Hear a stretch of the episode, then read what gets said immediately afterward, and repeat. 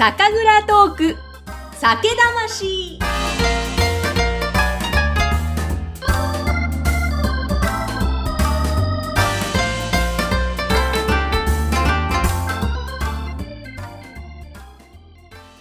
皆さんこんにちは。酒蔵ナビゲーターの山口智子です。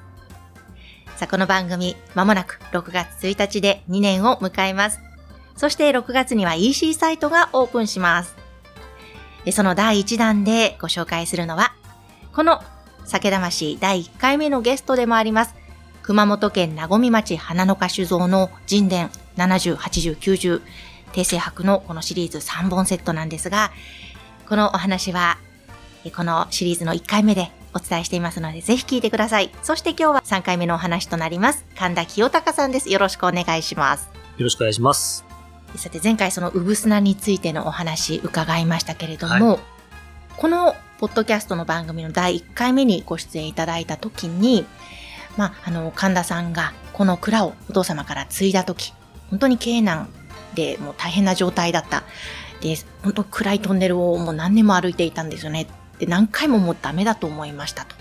でもそこから脱菜さんに出会われて、で、そこで修行されて、で、それをまた蔵に持ち帰ってゼロから酒造りを見直していって、で、あの時、確か、あの、一番最初に仕込んだお酒を、羽木絞りで絞ったら、その前までは美味しかったのに、袋臭で、親っていう味になって、仏壇の前で膝がガクガクして、もう、なんか死と向き合ったというお話とか、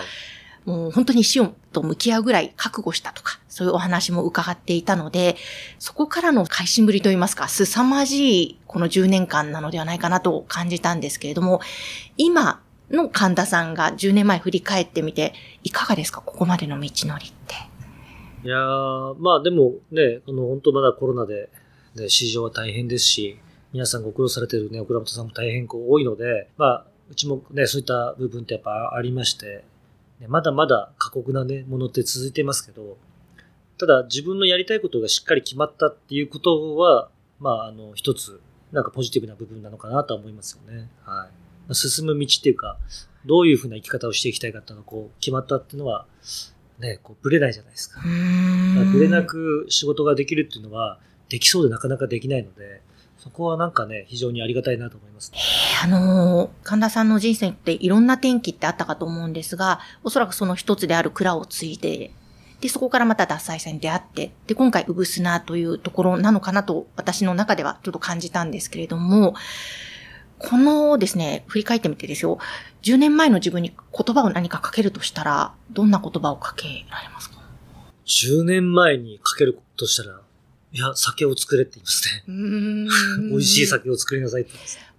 えー、それ以外何もするなと。なるほど。うん、でも当時も美味しいお酒を作ろうというやっぱり思いで。いや、あの、美味しいお酒というか、お酒を売ろうとしてあ、そうだ、おっしゃってましたね。あの、売ろう、売ろう、売ろうとしていると何も見えなくなると。でも、うん、感動するものを作ろうとか、美味しいものを提供する、伝えるって思って作ると見えてくるものがあるって確かあの時おっしゃってました。売ろうとするとお客様の顔が見えないんですよね。で、美味しいものを作ろうと思うとお客様の顔しか見えないんですよ。ここはね、非常に大切なターニングポイントとか、そこをまあ、脱菜の桜井会長に教えていただいた一番大きなところですよね。なるほど。そう、今はじゃあ、お客様の感動する顔を見ながら作ってらっしゃる。いや、もうそれしかないですよね。うん。なんか何を届けたいかっていう、まあ、うぶすなっていうこともそうですけど、何をお客様に届けたいかっていうところしかないですね。あの、その、前回伺ったうぶすなの哲学ですね。そこに行き着くまでって何か、こう、大きなきっかけとかターニングポイントってあったんですか？でもね、本当先ほど言いましたけど、このね、あの、この大自然、うん、この田舎の中で酒を作ってる、ここまで田舎で酒を作ってる蔵ってそんな多くないと思うんです。だからこういう田舎の中で育ってて、まあ、農業を、まあ、7年前からやり始めて、自然農法を4年前からやったんですけど、農業でもやり始めて、やっぱ気づくんですよ。あれってこういうとこになんかこういう生き物いたよね。アメンボいないねとか。自分が、自分、この小学校までここにね、暮らして生活してましたけど、はい、その時にいた生き物がもう何もいないんですよ。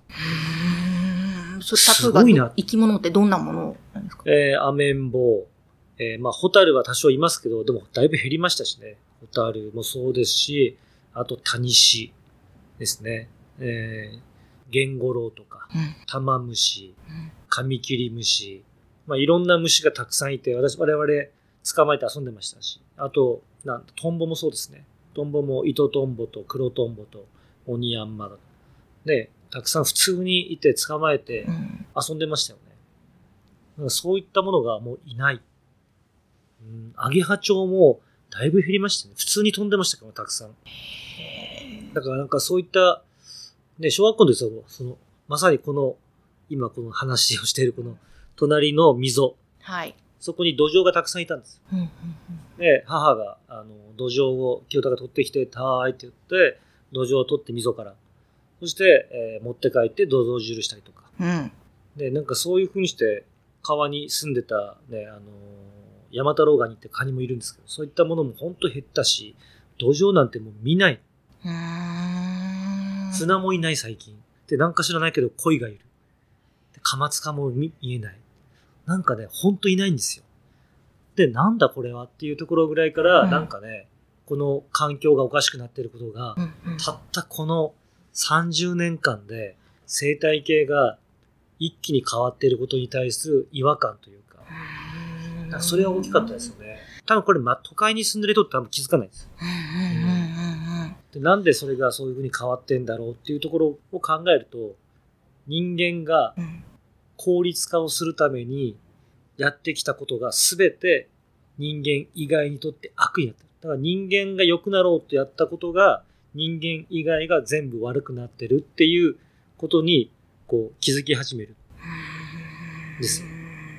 そしたら今までと同じことやれないよねっていう。まあ、もうシンプルな話ですよね。はい。いやー、そうかな。もうやっぱりそれは、お米作りに携わって農業をやり始めて見えてきたことなわけですね。そうですね。まあ、自分たちで、やっぱあの、原料を作り始めてからですよね。まさにあの、私が尊敬する経営者の方で、YKK ってあのジッパーをこうね、作られてる。YKK のあの、創業者の吉田忠夫さんって方いらっしゃるんですけど、あの、産業にとって一番大事なのは、基礎産業だと。ものづくりにとって大事な基礎産業。で、やっぱ基礎産業が繁栄することは非常に素晴らしくて、あと本当の富っていうのはお金じゃないんだと。うん絶えずその土地から物が生まれ続けることが富なんだっていうのは私20代の時にその話を聞いて、それってずっと記憶に残ってたんで、酒蔵で自分で酒を作り始めた瞬間からお米作ってるんですよね。うん。うん。でそれはやっぱりその YKK の吉田忠夫さんの基礎産業が大事だ。我々の酒造りにとって基礎産業ってお米なんで、うん。なんか私はそのフランスのテロワールの感覚でうん米作りを始めたわけじゃなくて、その YKK の吉田忠夫さんのおっしゃったお言葉が胸に響いててずっと。20代から。で、それで基礎産業をまずやろうというところなんですよ。あの20代の頃からその思いとかその感動した部分があったわけですね。そうですね亀受けだ。はそうなんです本当の富とは絶えずその土地から物が生まれ続けるっていうのも、その当時は分かんなかったです。今いかがですか？いや、もう今はもう本当に身に染みるほど分かりますよ。もうまさに本当にものづくりですよね。この土地から生まれるお米もお水もそうですし、見えない微生物たちの菌とかも含めて、あの、私が一番感動したのはやっぱり、この土地、なごみ町を醸すことに命をかけてますという言葉に、これは2年前の2月に初めてここに伺った時だったんですけども、神田さんの口から伺って、はい。ーと思って、日本酒ってそうなのか？この土地を表現しているものづくりの一つなんだって、そこから、あ、これを伝えたいと思い始めたんですけども、本当にまさにものづくりですよね。その日本を表現してるというか。いや、もう本当ね、あのー本当はものづくりってシンプルで、うん。うん。本当にナチュラルで簡単なことなんですけど、はい。今はその簡単なことをやることが非常に難しくなってしまったんですよね。これは、うんこの近代化、資本主義の中でなんですかね、やっぱり。そうですね。やっぱりこう、量を作らないと生活ができない。特にデフレですしうんなんかね、日本酒が今ね、やっぱり、うん、皆さんがこう、どう日本酒の金額を考えられてるかっていうところで考えると、まあ普通に自然の恵みで生態系を当たり前のようにしながらものを作るんであれば、うん間違いなく4号便で3000円超えないと無理だと思います。うん、そう、だからやっぱりその、ね、それが、そこに、そこがいいかどうかはわかりませんよ。それは皆さんのいろんな個人的な考え方があると思うので。ただ、自然を豊かにして、人間と、そして働くうちの社員たちと、この地元の菌や微生物、うんこの町にね、こう暮らす人たちっていうのも今お米作ってもらってるので、うんある程度の単価でやっぱりお米買わなくちゃいけないんですね。うんうん肥料とか農薬をバンバン与えると、それはね、お米はたくさんできますよ。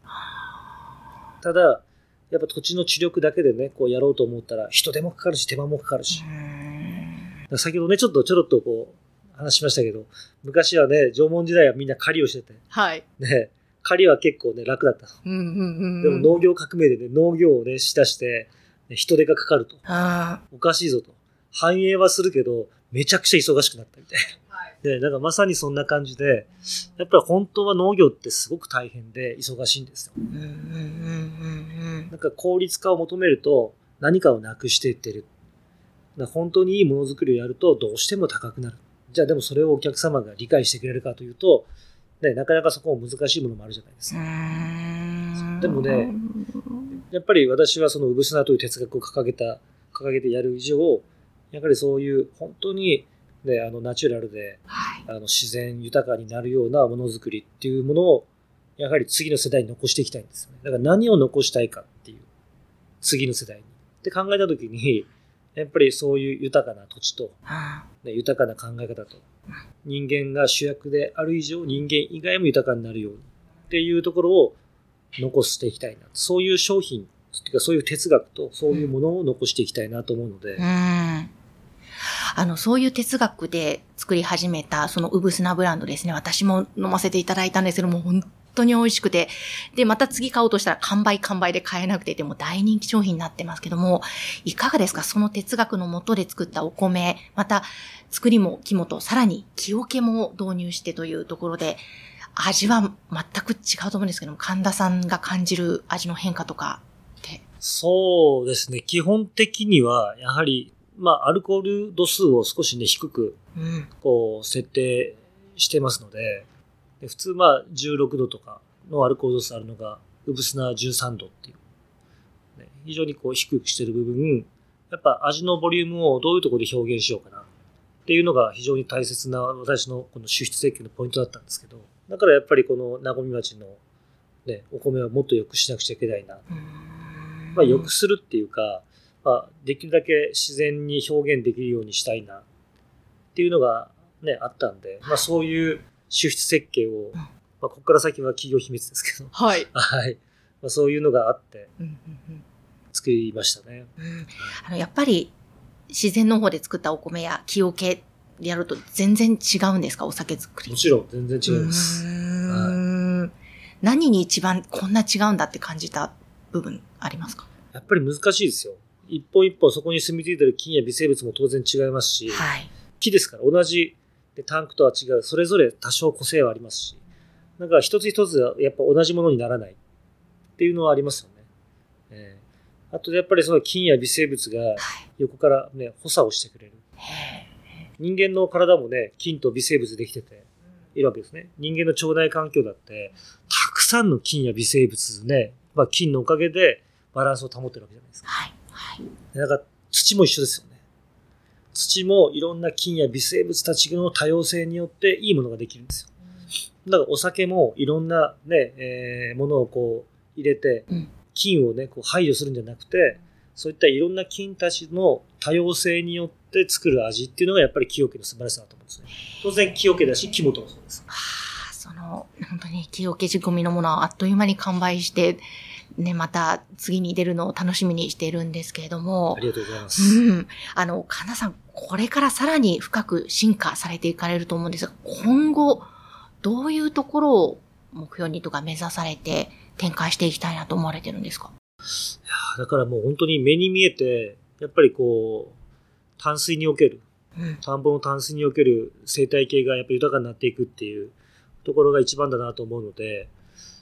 なんかね、お酒の輸出に直接関わらないんですけど、はい。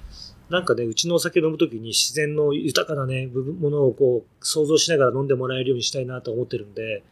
だからそのお酒の裏にある背景を一緒に感じながら飲んでもらえるようなお酒にしたいと思ってるんですよね。なんかまあ、ビオトープをね、やっぱりこう、まあ、ビオトープってわざわざ作る必要ないんでしょうけど、昔は池がたくさんあったんですけど、今池の管理が大変だからって池もみんな潰してるんですよね。そう、だからやっぱそういった本来池ってビオトープだったと思うんですよ。だから昔あったものっていうのを、やっぱり復活させながら、生態系を豊かにしていくことによって、で、あの、昔のやっぱり良さが出てくると思うんです。あと、ホマセという昔のお米は、まだ今、江戸時代の種もみを復活させてね、うん、やってますけど、まだまだ土地の知力が蘇ってないですから、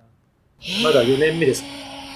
自然農法にして。これから5年、6年で、えー、まあ何十年ぐらい経ってくると、